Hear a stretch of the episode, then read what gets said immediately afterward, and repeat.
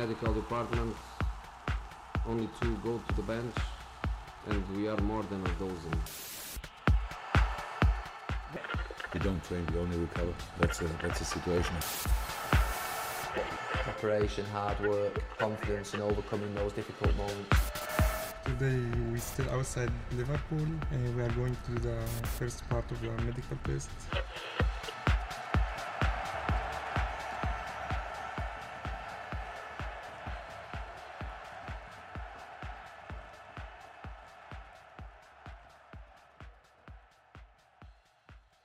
Welcome to this Football Medicine and Performance podcast. I am Andrew Shafiq, a senior editor at the FMPA and your host for today's podcast. Today I'm delighted to be joined by Avinash Chandran. Dr. Chandran joined the Datalys Centre in January 2020 as the director of the NCAA Injury Surveillance Programme. Prior to joining the Datalys Centre, Dr. Chandran was a postdoctoral research associate in the Department of Exercise and Sports Science at the University of North Carolina at Chapel Hill where he concurrently worked with the Matthew Gfeller Sport Related TBI Research Centre, the Centre for Study of Retired Athletes, and the Injury Prevention Research Centre. Dr. Chandran is a quantitative epidemiologist, and his research interests are broadly in athlete health over the lifespan. Dr. Chandran holds a Bachelor of Science degree in Public Health from the University of Maryland, College Park. He completed his Master of Science in Epidemiology as well as PhD in epidemiology at the George Washington University. Thank you for joining us today, Avinash. Thank you so much for having me. It's a pleasure to be here. Brilliant to, brilliant to have you here. Um, today, we're going to discuss your journey, experiences, and find out a little bit more about women's soccer athletes and health over the lifespan. Uh, and we know that you wrote an article for the FMPA, which we'll touch on as well. But just before we get started, do you mind expanding on from the introduction and telling us a little bit more about your journey to date? Sure, um, it's uh, it's always good to to, to sort of uh, take a trip back uh, memory lane a little bit. Um, I do have a um, a background in, in soccer, so um, I my academic interests um, have always been in uh, mathematics and and um, health sciences but my sort of um, uh, you know true sport passion has been in, in football or, or, in soccer. Um, having said that, I think my early education in, in uh, sport uh, was in cricket. Um, I'm, I'm, from India. Um, and so cricket obviously is a very data intensive sport. So as I was sort of thinking about, um, you know, advanced studies and, and trying to, to meld everything together, um, sort of um, you know sport injury and sport injury epidemiology um, you know is, is, is, a field that I that I filtered into um, after sort of bringing together my own personal interest in sport and specific sports as well as my academic interests in um, um, in in uh, sort of health sciences and, and mathematics. I, w- I had the fortune of working uh, in various departments of exercise and sports and sci- sports sciences or exercise and nutrition sciences, both at the George Washington University as well at UNC Chapel Hill, where I got exposed to sort of different uh, domains of the research space. Um, and that's really how I sort of uh, progressed through that journey of, of um, bringing together my academic and personal interests and really crafting a, a research program out of it. Brilliant. It's really interesting to hear about, about your background, and you're the first epidemiologist we've had on the podcast. So I think it's going to be really insightful to our listeners to, to learn from yourself today. Do, do you mind just telling us a bit about the importance of kind of focusing on athlete health over the lifespan, which you kind of have a vast experience of, which some of our listeners may not be aware of? Yeah, that's a good question. Um, now, historically in sports medicine, we've obviously tended to focus on athlete health over their career spans uh, than over their lifespans.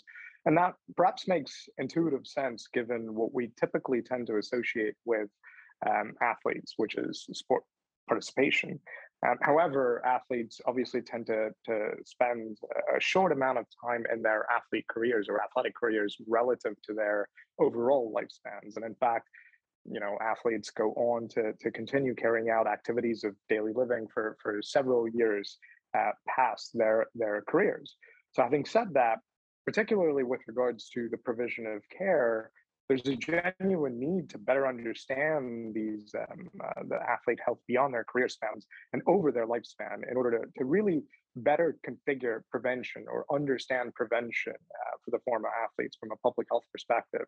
Now, in sport injury epidemiology, we've been um, historically familiarized with um, uh, the sequence of prevention model that was first proposed by Dr. Van Mechelen and, and colleagues in the 90s, all in the context of preventing sports injuries. However, um, you know, health outcomes and the paradigms of concern dynamically evolve over the lifespan in this population. And so, you know, the, their health-related needs and challenges are different post-career than during their uh, during their sporting careers.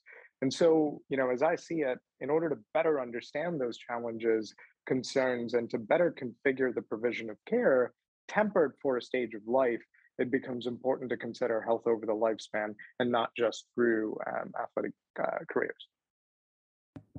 Brilliant. And you're obviously in the privileged position of the role of director of the NCAA Injury Surveillance Program.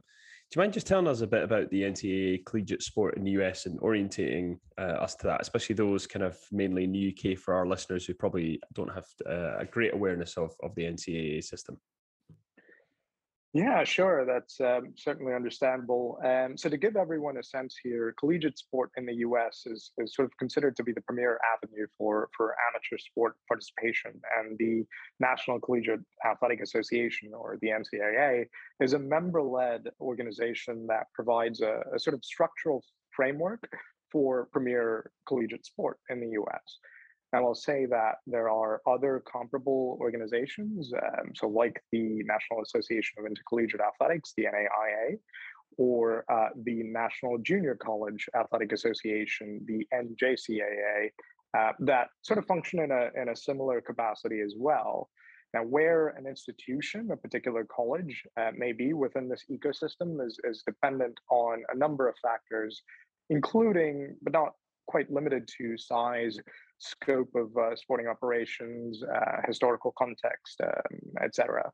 Um, speaking with regards to the NCAA in particular, the NCAA is certainly the largest of these, and, and hundreds of thousands of athletes compete as part of the NCAA competition each year in various sports. Um, now, I'll reiterate that the NCAA is member led and it holds uh, student athlete health and wellness um, and health and well-being as paramount in its operations. And really, just to, to summarize its operational capacity, the NCAA oversees championships mostly, uh, manages um, student athlete programs, benefit programs, and supports uh, playing rules committees um, in, in, various rules and policy related decision making processes. And that's uh, how, how I would summarize its Brilliant. And now you've told us a little bit more about the uh, kind of NCAA and the collegiate sports system in the US. Do you mind kind of just delving a bit more into the epidemiology and sports medicine, injury surveillance, and the NCAA injury surveillance program that you're involved with? Sure. Um, so epidemiology in general is is you know as I'm sure the listeners would be at least broadly familiar with is oriented towards um, understanding underlying patterns and processes surrounding health and health outcomes with the idea that we could then use that information uh, to solve um, health related problems or public health problems. Now, in the context of sport, the most apparent manifestation of a health problem and in, is is considered to be injury. And so, sport injury epidemiologists try to better understand patterns in injury risk and what determines sequelae or outcomes uh, in, in, in this context. Now, having said that, as I was mentioning before, this is what the tacit understanding that we have um, that we're speaking of athletes uh, and athlete health during career spans. And as you can imagine uh, the frame of um, you know the, the, this frame of thinking and, and the epidemiological targets so to speak when we talk about athlete health uh, through the lifespan sort of changes.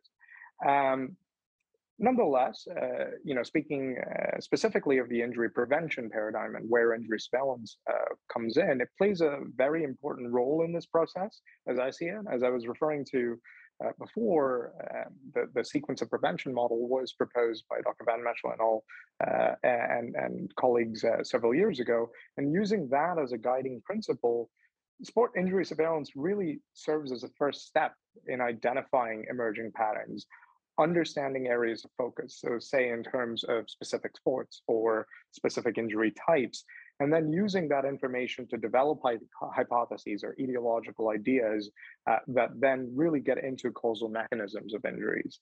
Um, now, the injury uh, NCAA injury surveillance um, program also functions functions with a very similar remit, trying to, to understand or identify general patterns or time trends that can help support health and safety related decision making or initiatives.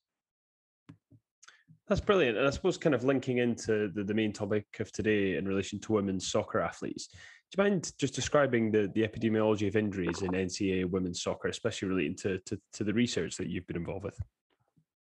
Yeah, sure. Um, so we recently published an article on this topic in the Journal of Athletic Training, uh, which we also then subsequently summarized in, a, in an FMPA publication that list, uh, listeners might be aware of.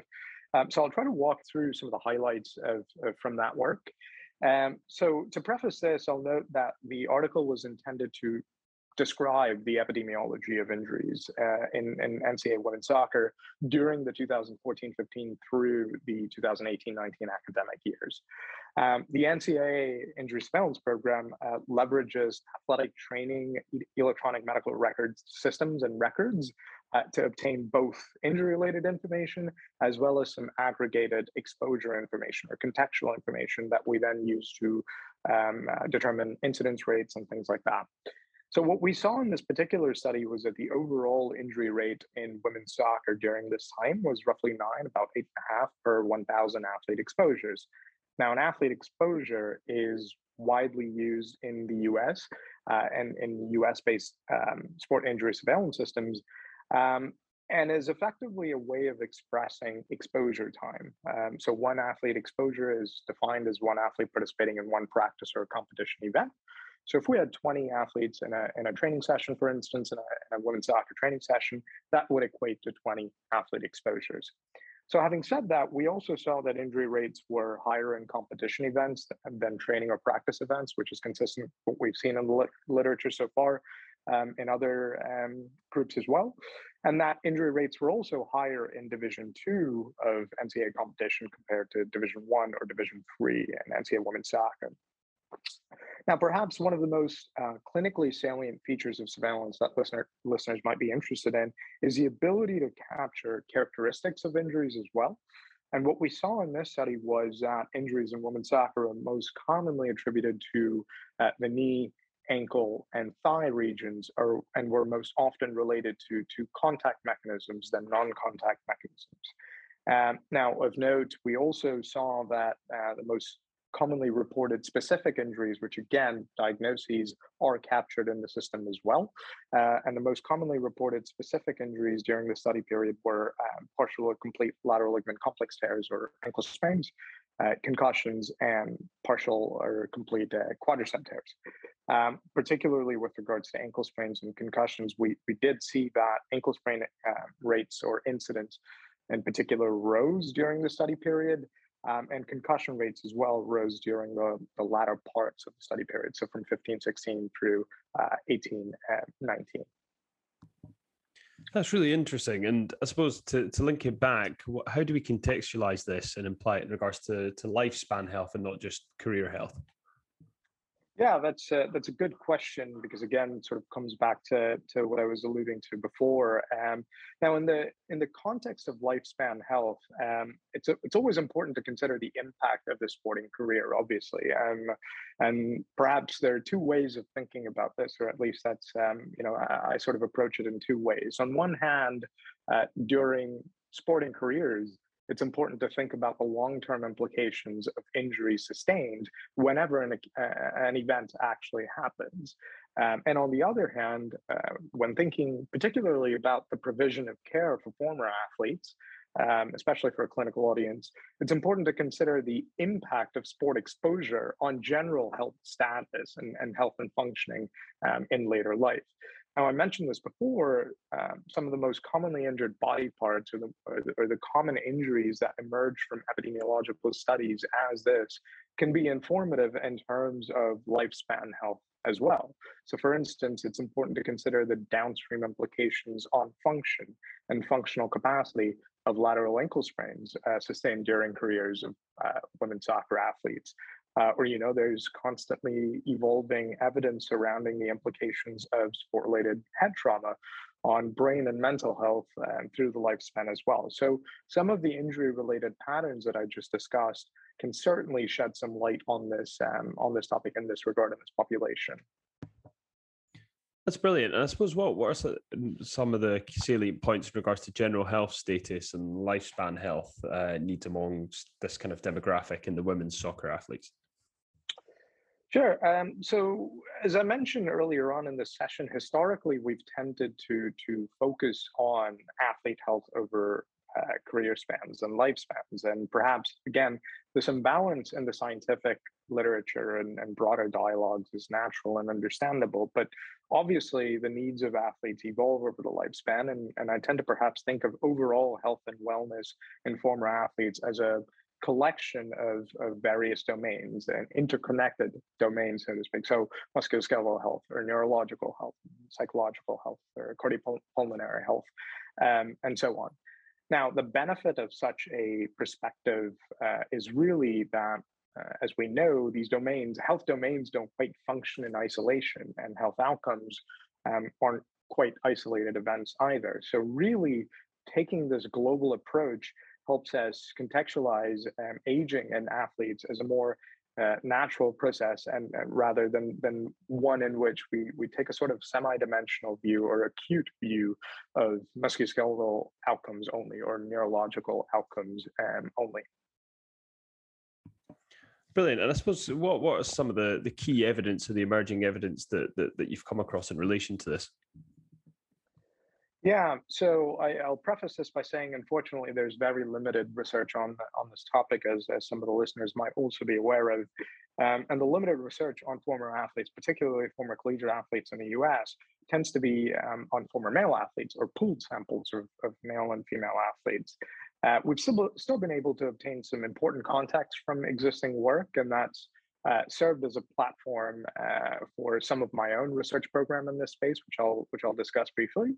Um, so, for instance, there is some research indicating relationships between concussion history and the risk of depression, uh, impulsivity, and aggression in, in pooled samples of, of uh, former NCAA athletes. Uh, similarly, there is some work done in form, uh, female former uh, gymnasts or collegiate gymnasts linking a history of disordered eating and not only bone health, but also pain and physical function post collegiate careers. Now, um, in some of my own work that I conduct through the University of North Carolina at Chapel Hill, uh, we've been able to take a more nebulous approach to uh, general health status um, um, in former NCAA women's soccer athletes. And what we found in our pilot work in that group uh, is that the most the most prevalent health concerns tend to be OA or degenerative arthritis or related to mental health outcomes like depression or anxiety.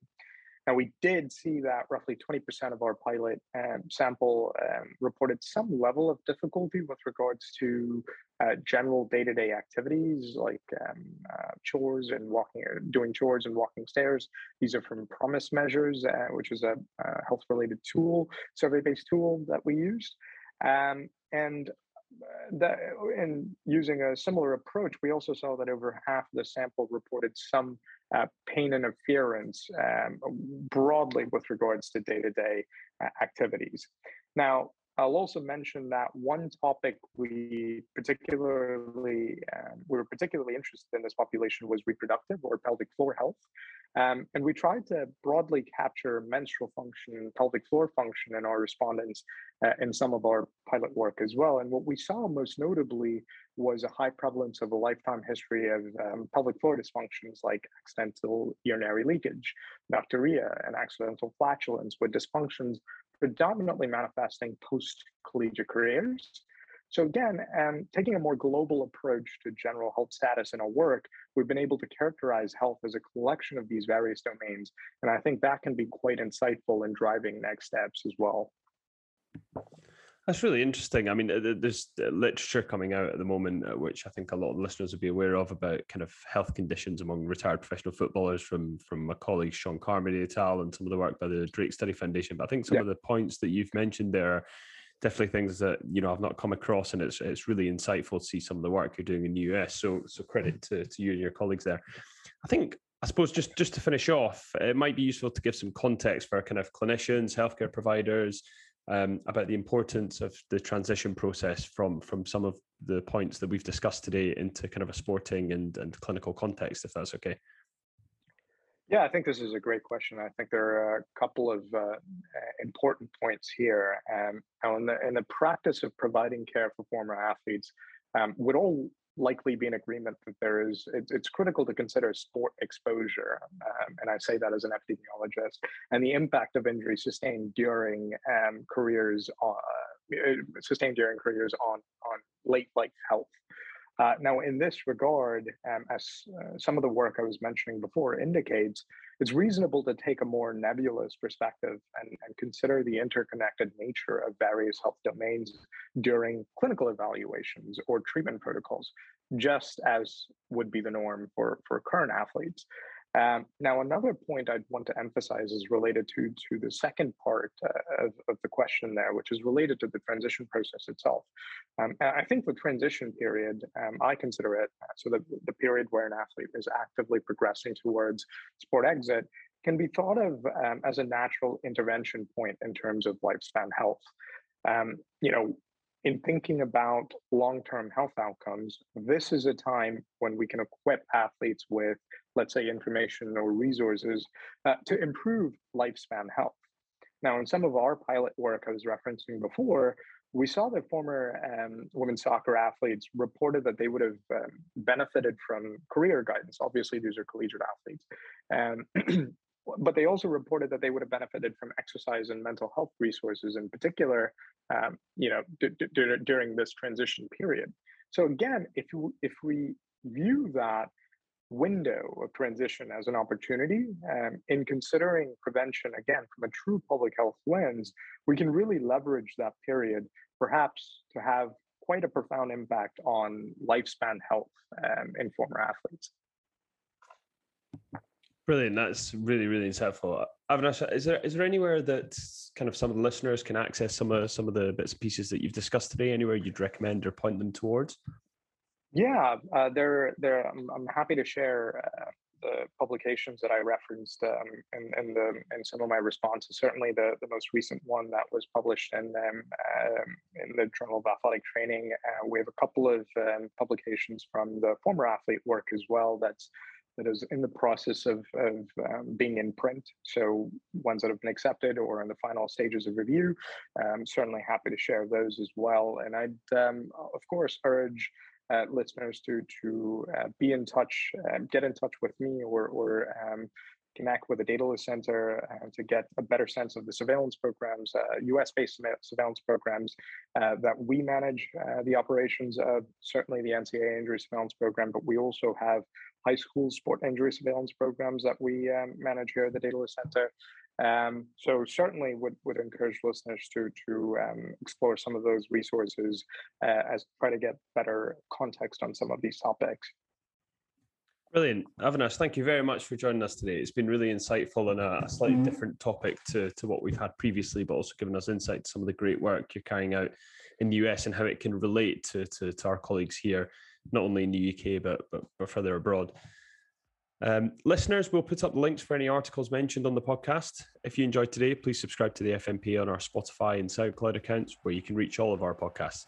Alternatively, our podcasts are also available for free via the podcast section of the FMPA website.